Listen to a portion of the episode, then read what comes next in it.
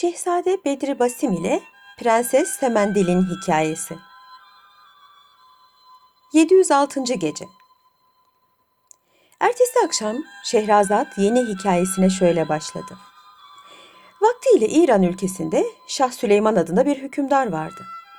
Birçok kadınlarla evlendiği halde bir türlü çocuğu olmadığı için üzülüyordu. Günün birinde sarayına tanınmış esircilerden birisi geldi.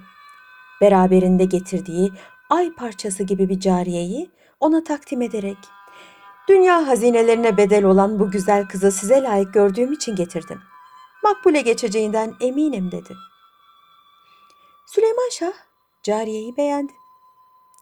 Esircinin istediği parayı verip deniz kızı Gülnar adında olan bu güzel cariyeyi harem dairesine yolladı. Akşam onunla baş başa kalınca kendisiyle konuşmak istedi.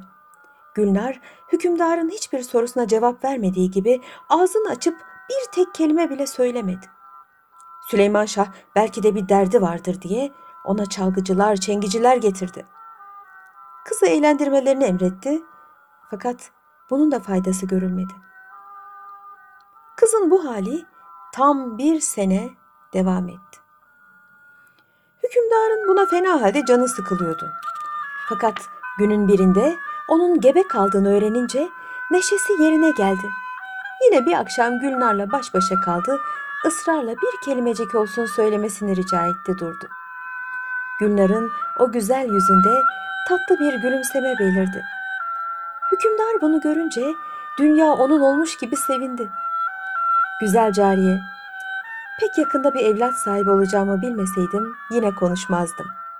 Bu size karşı olan kinimden dolayı değildir. Kederimden konuşmuyorum. Ben satılığa çıkacak bir kız değildim. Denizler hükümdarının kızıyım. Babam düşmanlarından olan bir hükümdarla muharebeye tutuşmuştu. Mağlup olunca annem ve kardeşlerimle başka yere kaçtık. Bir gün abimle kavga etmiştim. Üzüntüyle karaya çıktım. Önüme çıkan bir adama sığındım. Fakat o bana kötü gözle baktığı için kendisinden kaçtım. Bir esircinin eline düştüm. O da beni sattı. Fakat ben şahsen sizden çok memnunum. Yine sabah oluyordu. Hükümdar masala ertesi akşam devam edilmesini istedi. Şehrazat da yarıda bıraktığı masalına ertesi akşam şöyle devam etti. 707. gece. Süleyman Şah ona teşekkür ederek sevgili eşim dedi. Ben de senden memnunum. Seni sarayımda bulunan bütün zevcelerimden üstün tutuyorum. Ne emredersen, ne dilersen olacaktır. Bunun üzerine Gülnar kendisine şu ricada bulundu. Doğururken akrabalarımın yanımda bulunmasını arzu ediyorum. Çünkü her milletin kendine mahsus örf ve adetleri vardır. Bilhassa biz denizde yaşayan mahluklar size benzemeyiz. Mesela biz denizin altında karada yürür gibi yürürüz. Güneşi, ayı, göğü oradan görebiliriz. Hükümdar onun bu sözlerinden hayrette kaldı. Akrabalarını istediği zaman çağırtabileceğini söyledi. Bunun üzerine Gülnar koynunda saklamış olduğu öd ağacından bir parçayı bir buhurdanlığa koydu. Denize bakan bir pencerenin kenarına gitti. Ne yaptığını görmek için arkasından gelen Süleyman Şah'a dönerek bitişik odaya geçip orada oturmasını, akrabası gelip kendisine takdim edilinceye kadar da görünmemesini tembih etti. Gülnar buhurdanlıktaki öd ağaçlarının hepsini yaktı. Yüksek sesle ve anlaşılmaz sözlerle denizin muayyen bir yerine bakarak konuşmaya başladı. Çok geçmeden denizin suyu yükseldi. Ortalık karardı ve birdenbire denizin içinden beş kişi çıkıp saraya girdiler. Bunlar Gülnar'ın annesi, abisi ve akrabalarıydı. Anne kızını görünce sevindi boynuna sarıldı. Gülnar sıra ile gelen akrabalar ile kucaklaşıp hatırlarını sorduktan sonra başından geçenleri onlara anlattı. Abisi Salih bu işe kendisinin sebebiyet verdiğini söyleyerek çok üzüldüğünü belirtti. Fakat Gülnar kocasını met ederek kendisine iyi bir hayat yaşattığını ve kendisinden çok memnun olduğunu söyleyince sustu. Bunun üzerine Gülnar bitişik odada bu garip mahlukların konuşmalarını ve hareketlerini merakla takip eden kocasını çağırdı, takdim etti. Süleyman Şah, eşinin akrabalarına büyük iltifatlarda bulundu. Kendilerini hususi bir daire ayırttı. Şehrazat bu meraklı hikayesini burada kesmek zorunda kaldı çünkü artık sabah olmuştu. Hükümdarın isteği üzerine ertesi gece sözlerine şöyle devam etti.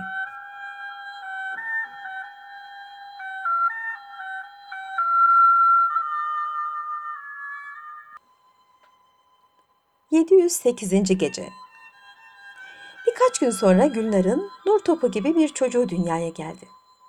Anneannesi ve dayısı ona Bedri Basım adını koydular. Yedinci gün Salih çocuğu kucağına alıp denize götürdü. Bunu gören hükümdar telaşa düştü. Çocuğun dayısı tarafından kaçırıldığını zannetti. Gülnar onu teselli ederek Abim çocuğun gözlerine adetimiz üzere tılsımlı bir sürme çekecek ve onu mukaddes esrarlı suda yıkadıktan sonra getirecek dedi. Hükümdar büyük bir merak ve heyecanla denize bakan pencereye geçti, beklemeye başladı. Çok geçmeden Salih kucağında küçük şehzade Bedri Basım olduğu halde göründü. Süleyman Şah oğlunun denize götürüldükten sonra daha güzelleştiğini ve daha topladığını fark edince memnun oldu. O sırada yanına gelen kayınbiraderi Salih de kendisine denizden getirdiği inci dizilerini vesaire değerli hediyeleri takdim etti. Bunların başlı başına bir hazine olduğunu gören hükümdar Salih'e çok teşekkür etti ve temelli olarak annesi ve akrabalarıyla beraber yanında kalmasını rica etti. Salih ve diğerleri ancak 40 gün kadar misafir kaldılar. Ondan sonra memleketinin havasıyla ve yaşama tarzıyla imtizac edemediklerini söyleyerek yurtlarına geri döndüler. Gün geçtikçe büyüyüp serpilen Şehzade Bedri Basım 18 yaşına bastığı zaman babasının kendisini okutup yetiştirmek için ayırdığı öğretmenlerin sayesinde olgun bir genç olmuş, silahşörlüğün bütün inceliklerini öğrenmişti. Bir gün ansızın yatağa düşen Süleyman Şah bu hastalıktan kalkamayacağını anladı. Devlet adamlarını yanına çağırarak kendisine bir emre hak olduğu takdirde oğlu Bedri Asam'ı hükümdar olarak tanımalarını söyledi ve bu hususta kendilerinden söz aldı. Gecenin sona erdiğini gören Şehrazat hikayesini burada bıraktı. Ertesi gecede kocasının isteği üzerine yeniden anlatmaya başladı.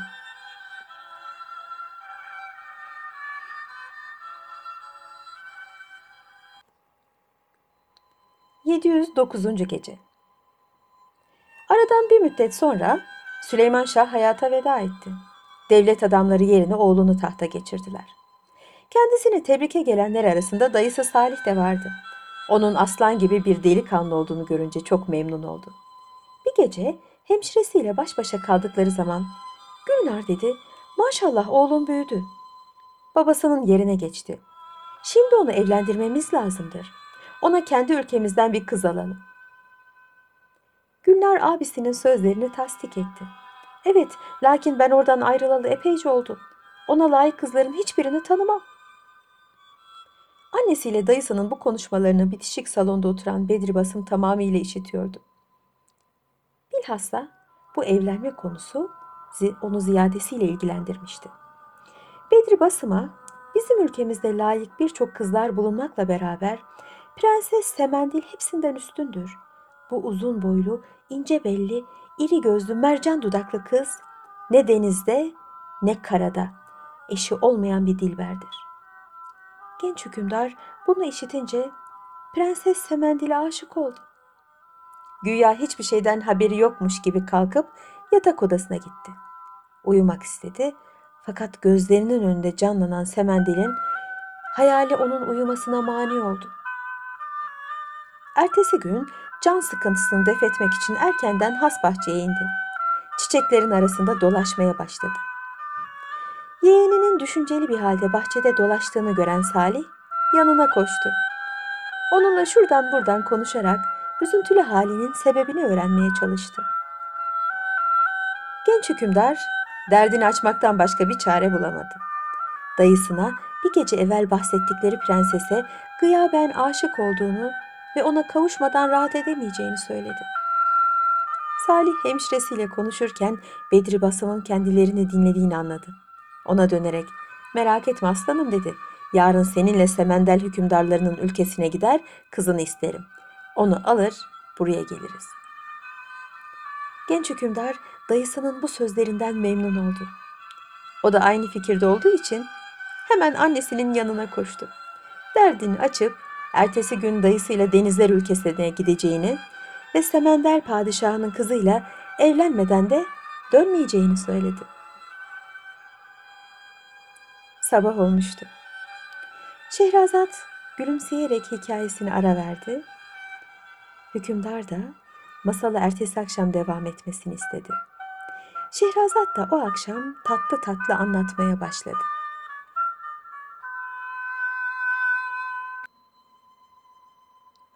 ...710. Gece Ertesi gün Salih yol hazırlığını bitirip devlet işlerini yoluna koyan genç hükümdara denizlerde karada yürür gibi yürümesi için bir ilaç verdi. Bunu ayaklarına sürmesini söyledi.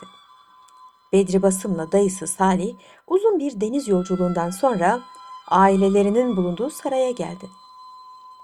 Genç hükümdar orada anneannesi ve akrabaları tarafından büyük bir merasimle karşılandı. Birkaç gün dinlendikten sonra Salih genç hükümdarı kendi saraylarında bıraktı. Yanına İran ülkesinden getirdiği kıymetli hediyeleri alarak hükümdar Semendel'in sarayına gitti. Hediyeleri kendisine takdim ederek kızını istemeye geldiğini söyledi. Hükümdar bunu işitince gözleriyle Salih'e yiyecekmiş gibi baktı. Ayağa kalkarak sen kim oluyorsun da kızımın adını ağzına alıp onu istemeye geliyorsun dedi. Salih gayet sakin bir tavırla karşılık verdi. Efendimiz, yanlış anlamayın. Ben sayın prensesi kendime değil, İran ülkesinin genç hükümdarı yeğenim Bedir Basım'a istiyorum. Servet ve güzellikte kızınızın dengi olan bu gencin arzusunu kırmayın. Hükümdar Semendel yumuşacağı yerde daha fazla kızdı çünkü Salih'in ailesiyle eski bir düşmanlığı vardı. Hemen muhafızlarına emir vererek Salih'i zindana atmalarını söyledi. Salih'in akraba ve talukatı çoktu. Onun bu akıbete uğradığını öğrenince silahlarını kuşanıp atlarına bindiler. Ani bir baskınla Salih'i kurtardılar ve sarayın muhafızlarını bozguna uğratarak hükümdar Semendel ile mahiyetini esir aldılar. Yine sabah oluyordu. Hükümdar masalı ertesi akşam devam edilmesini istedi. Şehrazat da yarıda bıraktığı masalına ertesi akşam şöyle devam etti.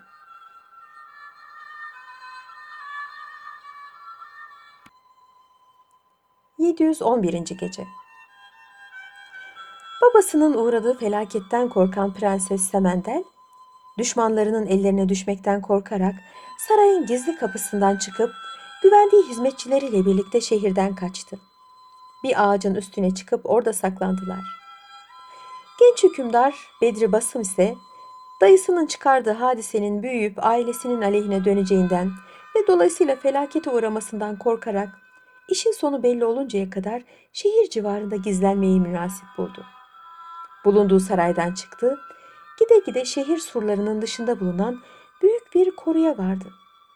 Bir ağacın altında oturup dinlenmeye başladı. Bir aralık ağacın üstünde bir çıtırtı işitti. Gözlerini o tarafa çevirdi. Çok güzel ve tıpkı hayalinde canlandırdığı Semendel prensesine benzeyen bir kız gördü.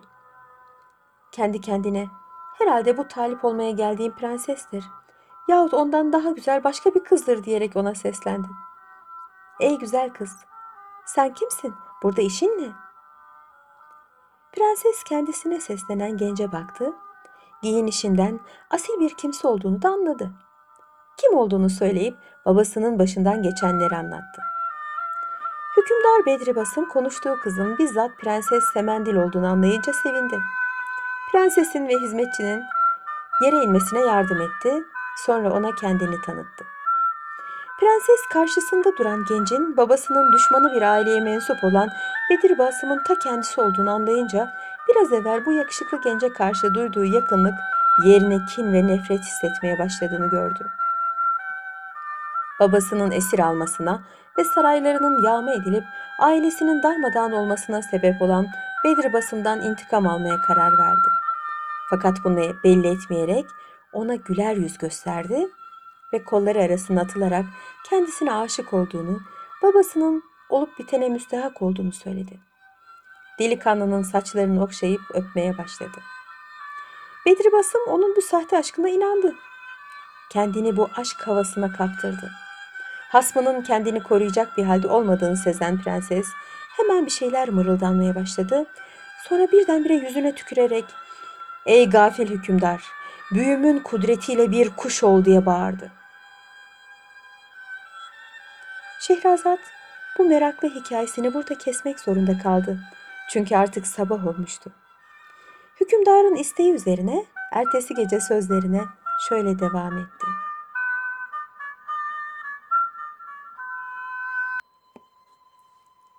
...712. Gece Çok geçmeden Bedri Basım bir kuş şekline girdi. Böylelikle babasının intikamını alan prenses yanındaki hizmetçisine dönerek onu kurak adalardan birisine götürmesini emretti. Bedri Basım'ın gençliğine ve güzelliğine acıyan hizmetçi kız onu kurak bir adaya götüreceği yerde ağaçları suyu bol bir adaya götürüp bıraktı. Bedri Basım'ın dayısı Salih ile arkadaşları Semendel hükümdarını esir edip kuvvetlerini dağıttıktan sonra muvakkat bir hüküm kurarak memleketi idare etmeye başladılar.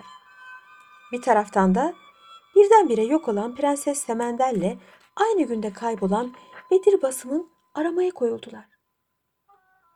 Her tarafa adam saldıkları halde izlerine tesadüf edemediler.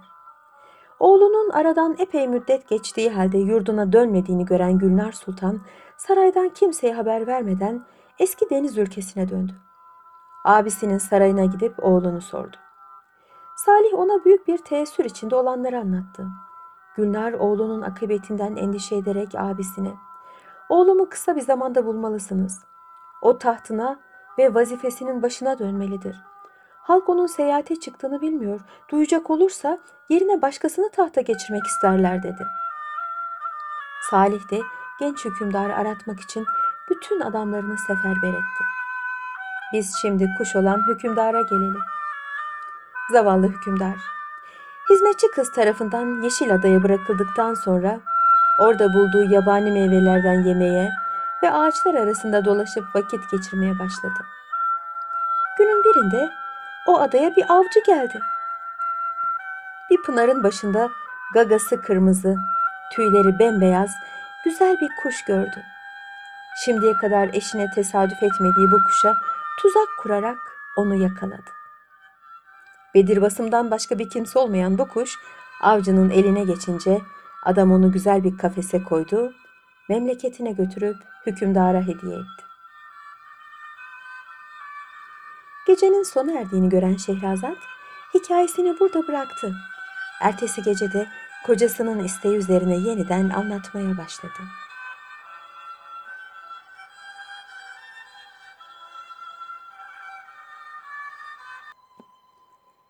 ...713. Gece Hükümdar bu güzel kuşu çok beğendi.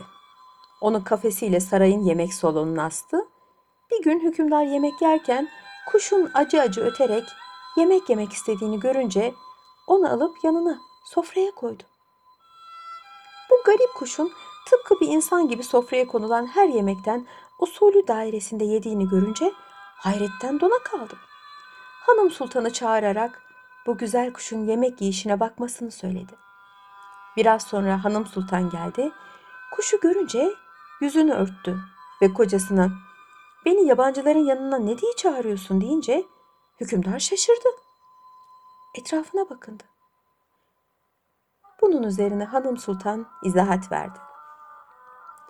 Bu kuş İran hükümdarı Bedir Basım Şah'tır. Aşık olduğu Semendel prensesi tarafından büyüyle bu hale getirilmiştir. Hükümdar bunu işitince delikanlıya acıdı. Büyücülükte mahareti olan karısına onu eski haline getirmesini rica etti. İyi kalpli hanım sultan hemen bir leğene su koydu üzerine bir takım dualar okuduktan sonra o sudan bir avuç alarak üzerine serpti. Kuş birdenbire silkinerek eski haline döndü. Bedri Basım insan şekline avdet edince kendisini bu nimete ulaştıran hanım sultana ve kocasına teşekkür ederek memleketine göndermek suretiyle iyiliklerini tamamlamalarını rica etti. Hükümdar hemen adamlarına emir verdi, bir gemi hazırlatarak onu memleketine yolladı. Gemi birkaç gün sakin bir denizde yoluna devam etti. Bir gece birdenbire bir fırtına koptu. Dalgalar göğe kadar yükselmeye başladı. Gemi bu fırtınaya dayanamayarak parçalandı. İçindekiler denize döküldü. Bir kısmı öldü. Bir kısmı dalgalar arasında kayboldu. Bedir basıp yakaladığı büyük bir kalas sayesinde günlerce aç, susuz bir halde denizde çabaladıktan sonra nihayet bembeyaz bir şehrin limanına vardı. Fakat tam karaya çıkacakları sırada sahilde bulunan birkaç merkep ve katır ona tekme atarak çıkmasına mani oldular. Bedir Basım son bir gayret sarf ederek limanın civarında bulunan ıssız bir sahile çıktı. Biraz dinlendikten sonra yiyecek ve su aramak maksadıyla yola koyuldu. Çok geçmeden önüne beyaz sakallı bir ihtiyar çıktı. Bedri Basım ihtiyara selam vererek başından geçenleri bir bir anlattı. Sabah olmuştu. Şehrazat gülümseyerek hikayesini ara verdi. Hükümdar masalı ertesi akşam devam etmesini istedi. Şehrazat o akşam tatlı tatlı anlatmaya başladı.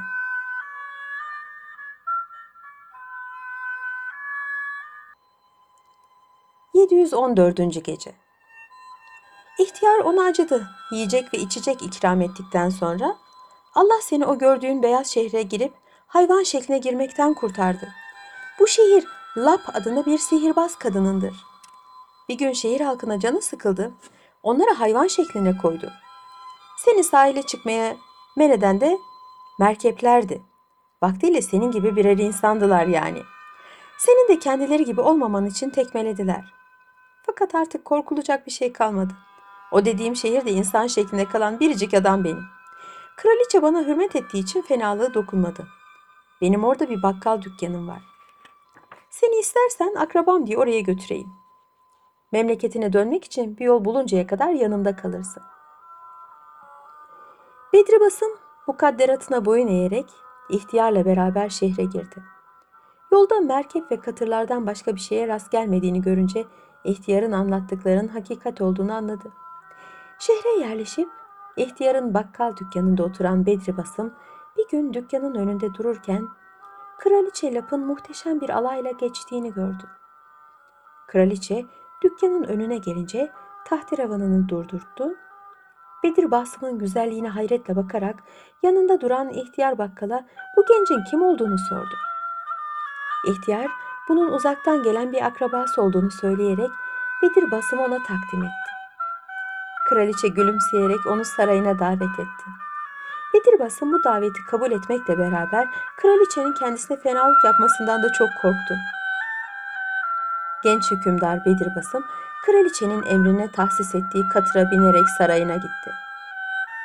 Kraliçe onu büyük bir iltifatla karşıladı. O gece misafir ederek şerefine büyük bir ziyafet verdi. Hususi olarak kurduğu bir içki sofrasında yan yana oturdular. Bir taraftan içmeye, bir taraftan çalınan sazların kıvrak namelerine uyarak oynayan çengileri seyretmeye başladılar. Bedir Basım bu sihirbaz kraliçenin güzelliğine aşık olmuştu. Bunun farkına varan kraliçe onu 40 gün sarayında misafir ettikten sonra bakkalın yanına dönmek isteyip istemediğini sordu. Genç hükümdar, insan bu cenneti bırakıp nasıl gidebilir cevabını verince kraliçe Lab onu daha fazla sevmeye başladı. Yine sabah oluyordu. Hükümdar masalı ertesi akşam devam edilmesini istedi.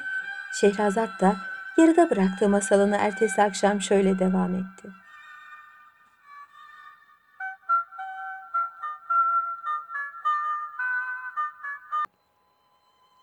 ...715. Gece Bir gece geç vakit eğlendikten sonra... yataklarına çekildiler.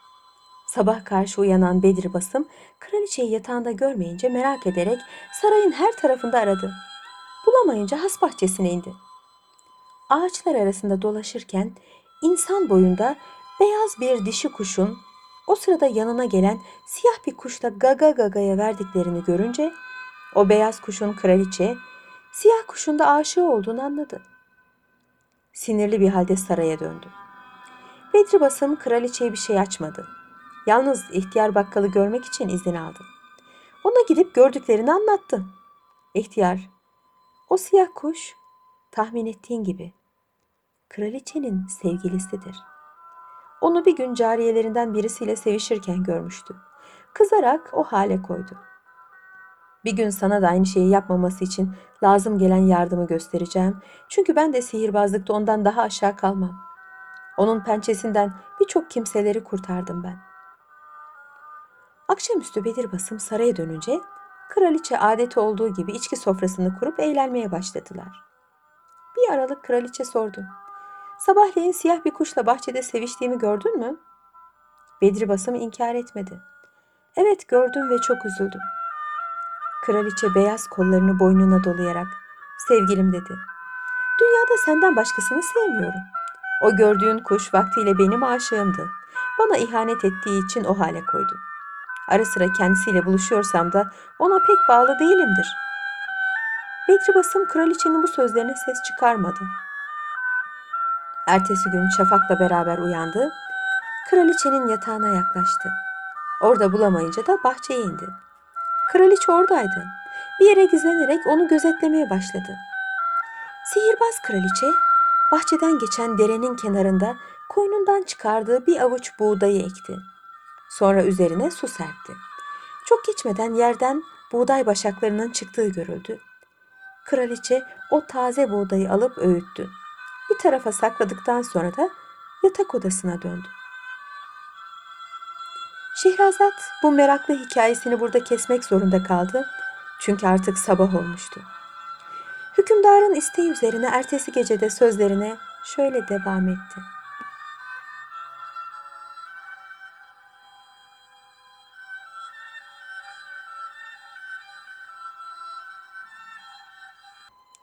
...716. Gece Bedri Basım o gün yanına gittiği ihtiyara gördüklerinin hepsini anlattı. Bunun üzerine ihtiyar koynundan bir avuç öğütülmüş buğday çıkardı. Genç hükümdara vererek oğlum dedi sana verdiğim buğday kraliçenin seni büyülemek için hazırladığı buğdayın tesirini yok eder.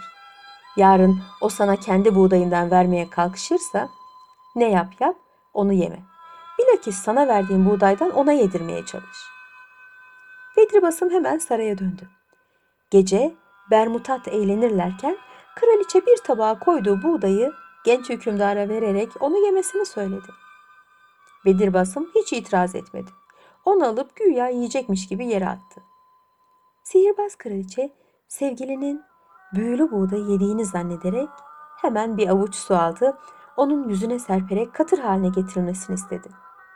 Bedir Basım'ın katır olmadığını gören sihirbaz kraliçe büyüsünün tesir etmediğini anladı. İşi şakaya boğarak sabretti. Bedir Basım hiç oralı değilmiş gibi davrandı. Bir yolunu bulup kraliçeyi sarhoş etti ve ona ihtiyarın verdiği buğdayı yedirdi ve yüzüne su serperek katır olmasını istedi. Sihirbaz kraliçe o anda katır oldu. Genç hükümdar onun sırtına binerek saraydan çıktı. İhtiyarın yanına gitti. İhtiyar katırı görünce işi anladı, memnun oldu. Ey melun cadı dedi. Nihayet sen de layık olduğun cezaya çarpıldı. Sonra Bedri Basım'a dönerek ilave etti. Oğlum hemen bu katıra bin memleketine git. Yalnız bu katırı kimseye teslim etme. O seni memleketine ulaştıracaktır. Bedri Basım ihtiyara teşekkür edip onunla vedalaştıktan sonra yoluna devam etti. Günün birinde büyük bir şehre girdi. Yolda önüne bir ihtiyar kadın çıktı. Bindiği katıra dikkatlice baktıktan sonra onu bin altına satması için yalvardı. Bedri Basım ihtiyar dostunun öğüdüğünü unutarak kadının teklifini kabul etti. Fakat sonra birdenbire pişman oldu. Katırı ihtiyar kadının elinden geri almak istedi.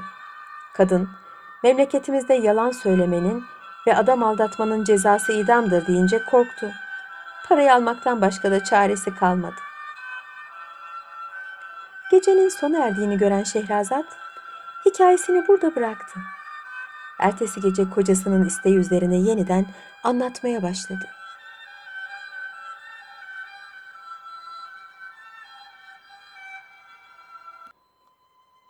...717. Gece İhtiyar kadın katırı satın alınca hemen gemini çıkardı, bir avuç su alarak okudu ve katırın yüzüne serpti.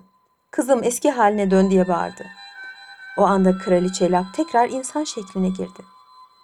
O ihtiyar kadının kraliçenin annesi olduğunu anlayan Bedri Basım şerrinden kurtulmak maksadıyla oradan uzaklaşıp kaçmak istedi.